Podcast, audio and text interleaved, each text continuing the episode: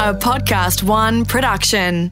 The Health Hacker with Adam MacDougall.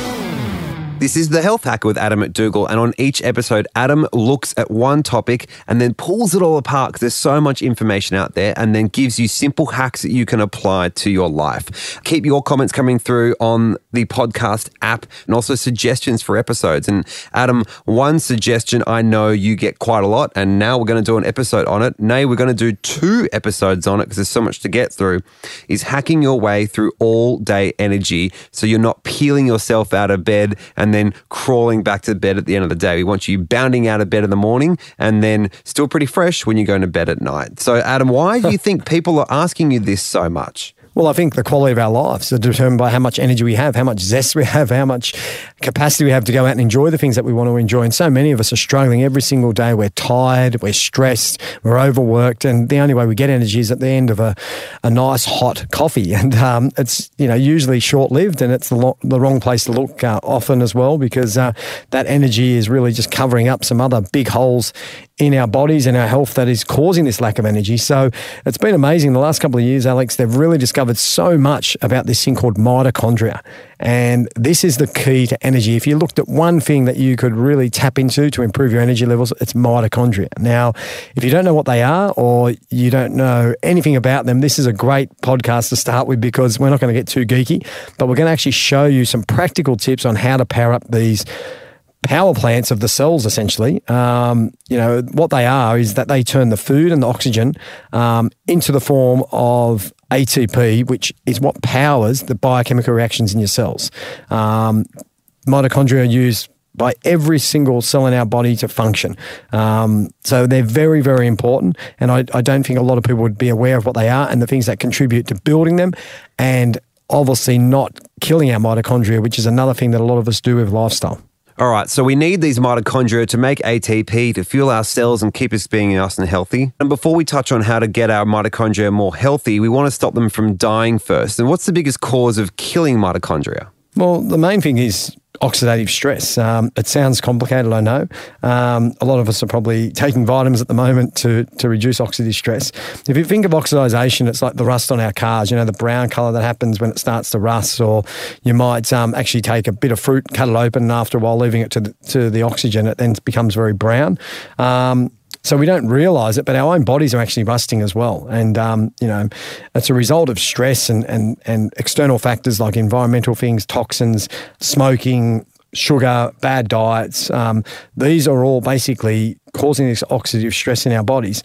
And uh, it leads us down the path of obviously weight gain and, and chronic illness um, as a result of our mitochondria not being able to, to work properly. So we need the right nutrients um, and we need the right uh, amounts of oxygen as a result of exercise to make sure that our mitochondria are given the nutrients that they need to survive and thrive. Um, and for me personally, that, that's where lifestyle controls a lot of our energy. You know, a lot of people, as I said earlier, are looking for a short term fix, whether it's through coffee or, or through other some sort of stimulant. Um, but the best way to do it is by eliminating junk and crap food and, ha- and habits that can inhibit mitochondrial fa- uh, functions, such as stress and, and uh, not getting the right sleep and whatnot.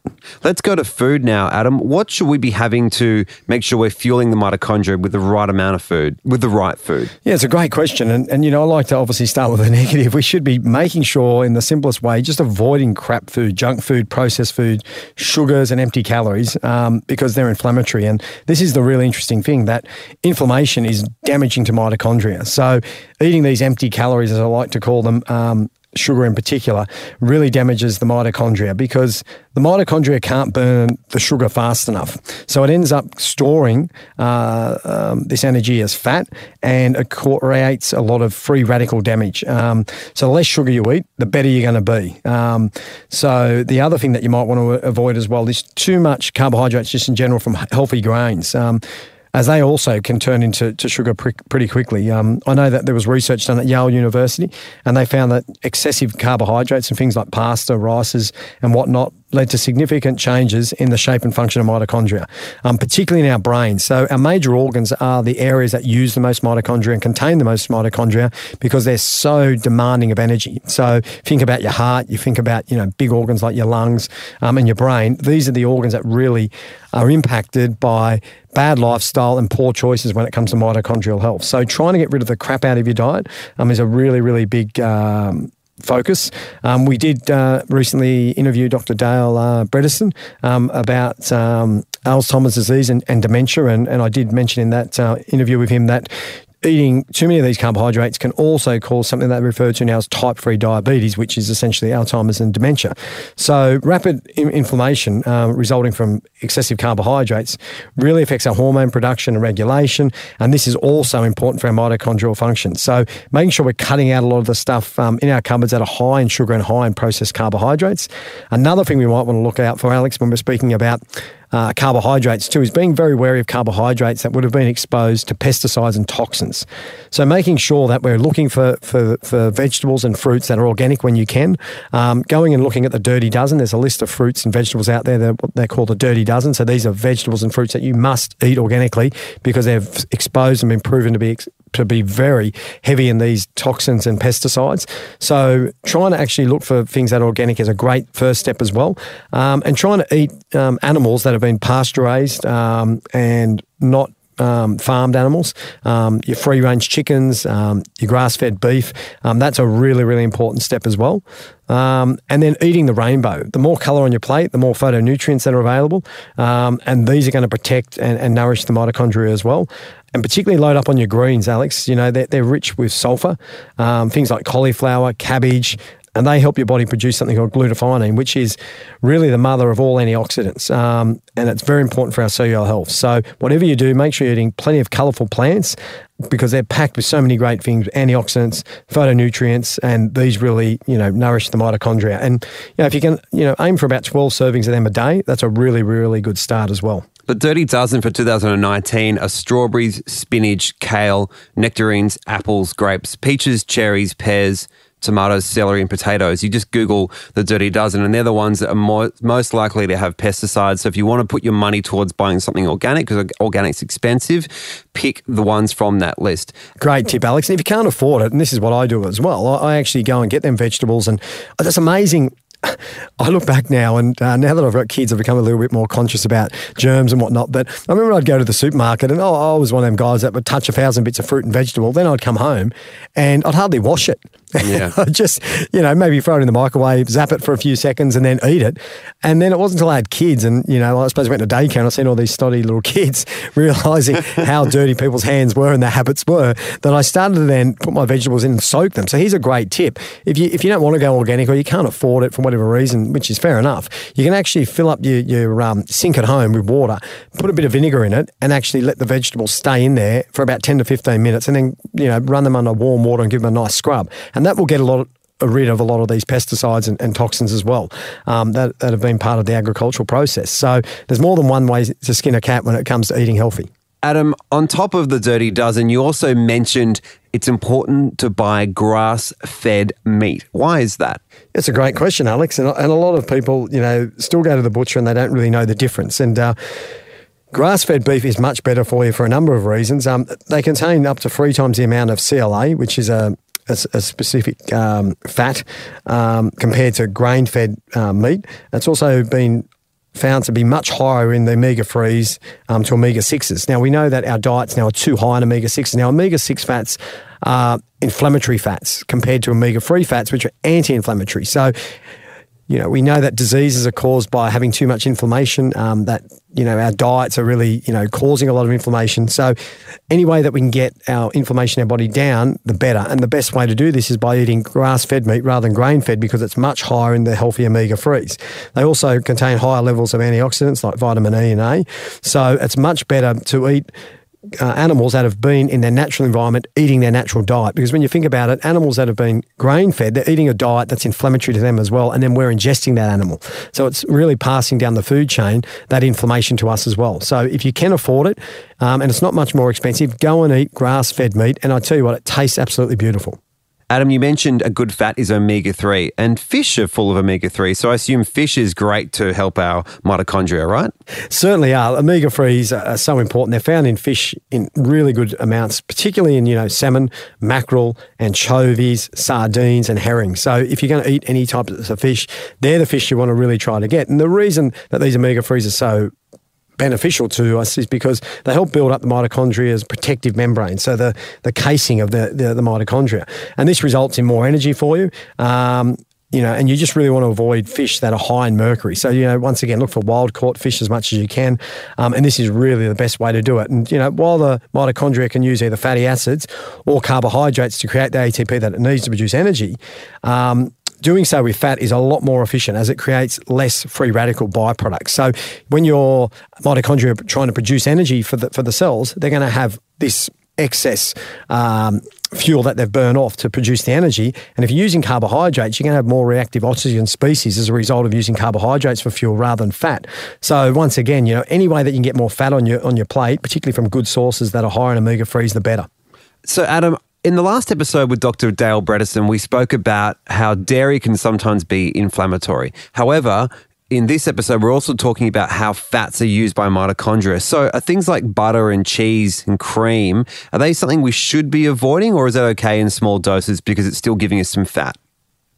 Yeah, look, um, you know, once again, we have to be very careful of what we're eliminating from our diets and, and what people are saying is bad or good. And, you know, all foods serve a purpose in our bodies. And, and it's very, very important to realize that dairy is a very, very helpful food source for our diets. And, you know, it all plays a role. The problem is, is when people go on these extreme diets and they start guzzling down, as you, as you know, like the the uh, Atkins diet for a number of years was very popular, and people were like drinking gallons of cream or eating lots of cheese and stuff like that. So it's about finding what works for you. And you know, research has shown time and time again, people that have a diet that includes dairy um, have much lower rates of um, diabetes, have much lower rates of obesity, have much more robust health. So dairy is very, very important. And, and you know, you look at any athlete's diet, they use a lot of dairy-based products to build muscle and and to uh, be very um, performance-based. So you know, dairy is very good for you, but you just got to be careful with the amount of, of food that we particularly eat. I think you know most people now um, only a small percentage are gluten intolerant or, or, lactose intolerant. But I think what has happened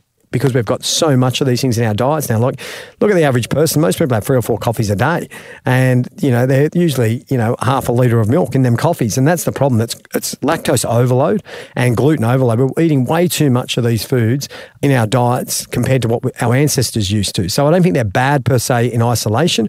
I think what happens is the the actual quantities of these foods that we're ingesting is the problem. Adam, as always, I suppose it's about not going to extremes with everything. Hey, if you're a vegan or a vegetarian, how are you getting your omega 3s and, and the best foods for you for mitochondria? Yeah, it's really hard, and and this is the interesting thing about a vegan diet is that you know most vegans will try and get their omega threes from things like chia seeds and, and flax seeds, and and um, you know a lot of these sources. Some people try to get it from algae. Um, it's very, very hard, and and we know that um, you know a lot of these plant based forms of omega threes are not broken down well by the body and converted um, into short chain fatty acids. So it's a very, very hard thing for vegans to actually get enough omega 3s in their diet. Therefore, um, that's why they have to supplement and be very good with their supplementation, particularly when you're not eating um, a lot of these fishes and you're not eating you know grass fed meats and nuts um, and egg yolks and, and stuff like that. It's very, very tough.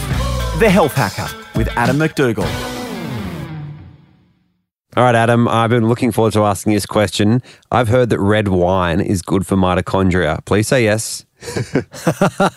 well, it's actually the resveratrol in the red wine that is important to improve mitochondrial function. Um, so it's the the making of the grapes, and and and that's what really makes the red wine healthy as such. And um, it's a great antioxidant and it's a plant molecule, uh, resveratrol, so it is um, very helpful. Um, but once again, there's a lot of controversy around wine. You know, a lot of people say that the uh, the side effects of drinking alcohol are. Uh, outweigh uh, the benefits of the, the amount of resveratrol that you will get in the wine. Um, but dark chocolate's another amazing compound that they found that's had a huge benefit on mitochondrial health. So um, there's some really great little micronutrients in the dark chocolate that has been uh, found to really help uh, with mitochondria, and uh, pistachios are another one as well. So um, you know, there's some really indulgent foods out there that we can tap into and enjoy with a glass of wine that's going to help our mitochondrial health. So Adam, I feel like a few of the topics we've spoken about in other episodes might tie into mitochondrial health. Um, picking one at random. What about fasting? Does fasting help it? You're on fire, Alex. Mate, it certainly does. And I know that you've got into fasting and it's really interesting that mitochondria, you know, are really energy producing cells. And how do we create energy? We provide the cells of energy. And the best way to provide the cells is by not making them have to work too hard, by overeating or being obese and overweight, um, by moving to, to stimulate the cells. Um, so you think about it, it makes practical sense that intermittent fasting or calorie restriction is a great way to improve mitochondrial function and, and increase our longevity and our energy. Um, it, it's believed that by cutting, you know, your eating window down, like from a typical sort of standard eating window for most people is about 16 hours, which is absolutely incredible, to roughly, you know, eight to 10 hours, um, you're going to reduce the mitochondrial free radical production and damage. So try and avoid eating several hours before you go to bed. We know we spoke to Dr. Dale Bredesen about the importance of this as well for the brain and whatnot. Um, but that is the key as far as I'm concerned about fasting and about time restricted eating and, and whether or not people eat breakfast or whatnot. You know, it's been proven for our circadian clocks that ancestrally we're much better off eating our calories earlier in the day than later in the day. And one of the benefits to this is the fact that our body is more attuned to breaking down and processing food earlier in the day, whereas in the evening it's starting to wind down and try and repair and recuperate. Um, and going to bed with a full stomach, we now know, is not good, um, particularly for the brain, uh, for the glymphatic system, which is the system that essentially cleans out and washes the brain um, and allows the body to recover and repair, particularly the gut. We know the importance of the gut. We really need to take pressure off these major organs in our body. So trying to at least not eat at two to three hours before you go to bed is really, really important. And this will certainly um, give your mitochondria the, opportunity to repair and rebuild themselves that they require. Remember, Dr. Nick Fuller, when we spoke to him, also talked about um, going the opposite way when you're eating. Start with the biggest meal at breakfast and slowly taper down to dinner, as opposed to people starting small and gearing up towards a big dinner. It's a really good hack. It is a good hack, and you know, but there's a lot of research also, which is really interesting. That's what I love about what we do. It's about hacking it for yourself because recent research has come out from a university where they actually had different groups of people, and um, they looked at the gastric load on, on, people's bodies and energy and and and wellness and weight gain and whatnot around a liquid breakfast versus a solid uh, meal for the first meal of the day, and they actually found huge benefits to people that had a liquid breakfast um, to try and sort of ease their bodies in, into that process in the morning because you know, as you know, digestion really takes up a lot of the energy of what what what uh, our bodies use every single day. So um, that made a lot of sense to me as well. And and um, you know, so if if you're one of them people that you know struggles to get up in the morning and you don't have a huge appetite, maybe start with a liquid style of breakfast in the morning, and it's a lot easier on your body as well. So, Adam, moving away from food now, let's talk about exercise. What should we be doing to help our mitochondrial health and to help promote energy? We, we now know that mitochondria take food and oxygen and turn it into energy. So we've spoken about the food part, and now it's the oxygen part. So what's the best way to increase your oxygen uptake? Um, that's through exercise. And, you know, I, I, say time and time again, the best way um, to exercise is through high intensity training and just moving in general, just walking, um, moving the body. Um, and this will force the body to produce more mitochondria to keep up with the demands of the high intensity exercise and the fact that we're always moving. And, you know, if you aren't expending energy or using up your oxygen, then your body will become complacent and your mitochondria won't grow. So that's my tip. Get out there and do some HIIT exercise, move as much as you can. You know, in fact, a recent study found that, you know, exercise caused cells to make more proteins for their energy producing mitochondria and their protein building ribosomes, which slowed aging at the cellular level, which boosted um, our overall wellness and health. So it's, it's pretty obvious. The research is there that exercise is very important. Um, and if you take care of your mitochondria of exercise, you're not only going to get leaner, but you're going to get smarter as well. And you're also going to age much much better and have more energy. All right, Adam. Now, you sent me a note saying we're going to talk about light when it comes to mitochondrial health. And I've been trying to figure out how they connect. And I thought I would have figured it out by now, but I haven't. So I'm just going to ask you why light? Um, well, I always say that light's been the worst and best invention that we've created as humankind. It's thrown out our whole schedule as far as when we eat, how, how well we sleep when we go to bed. Um, the blue fake lights that are emitted from our computers and our phones disrupts the production of the master hormone melatonin. Um, and mitochondria talk to each other. So when some mitochondria really? suffer, they all suffer. Yeah, so they communicate. So this is the amazing thing. And light is an important nutrient that plays a significant role in telling your mitochondria what to do and when to do them. And um, different lights actually trigger different signals in the cells. Um, so, you know, how do you actually use the light to your advantage? So, the most important thing is just as soon as you wake up, getting out into the sunlight first thing in the morning. We know that it resets your body clock, um, and sunlight is so important for, for vitamin D.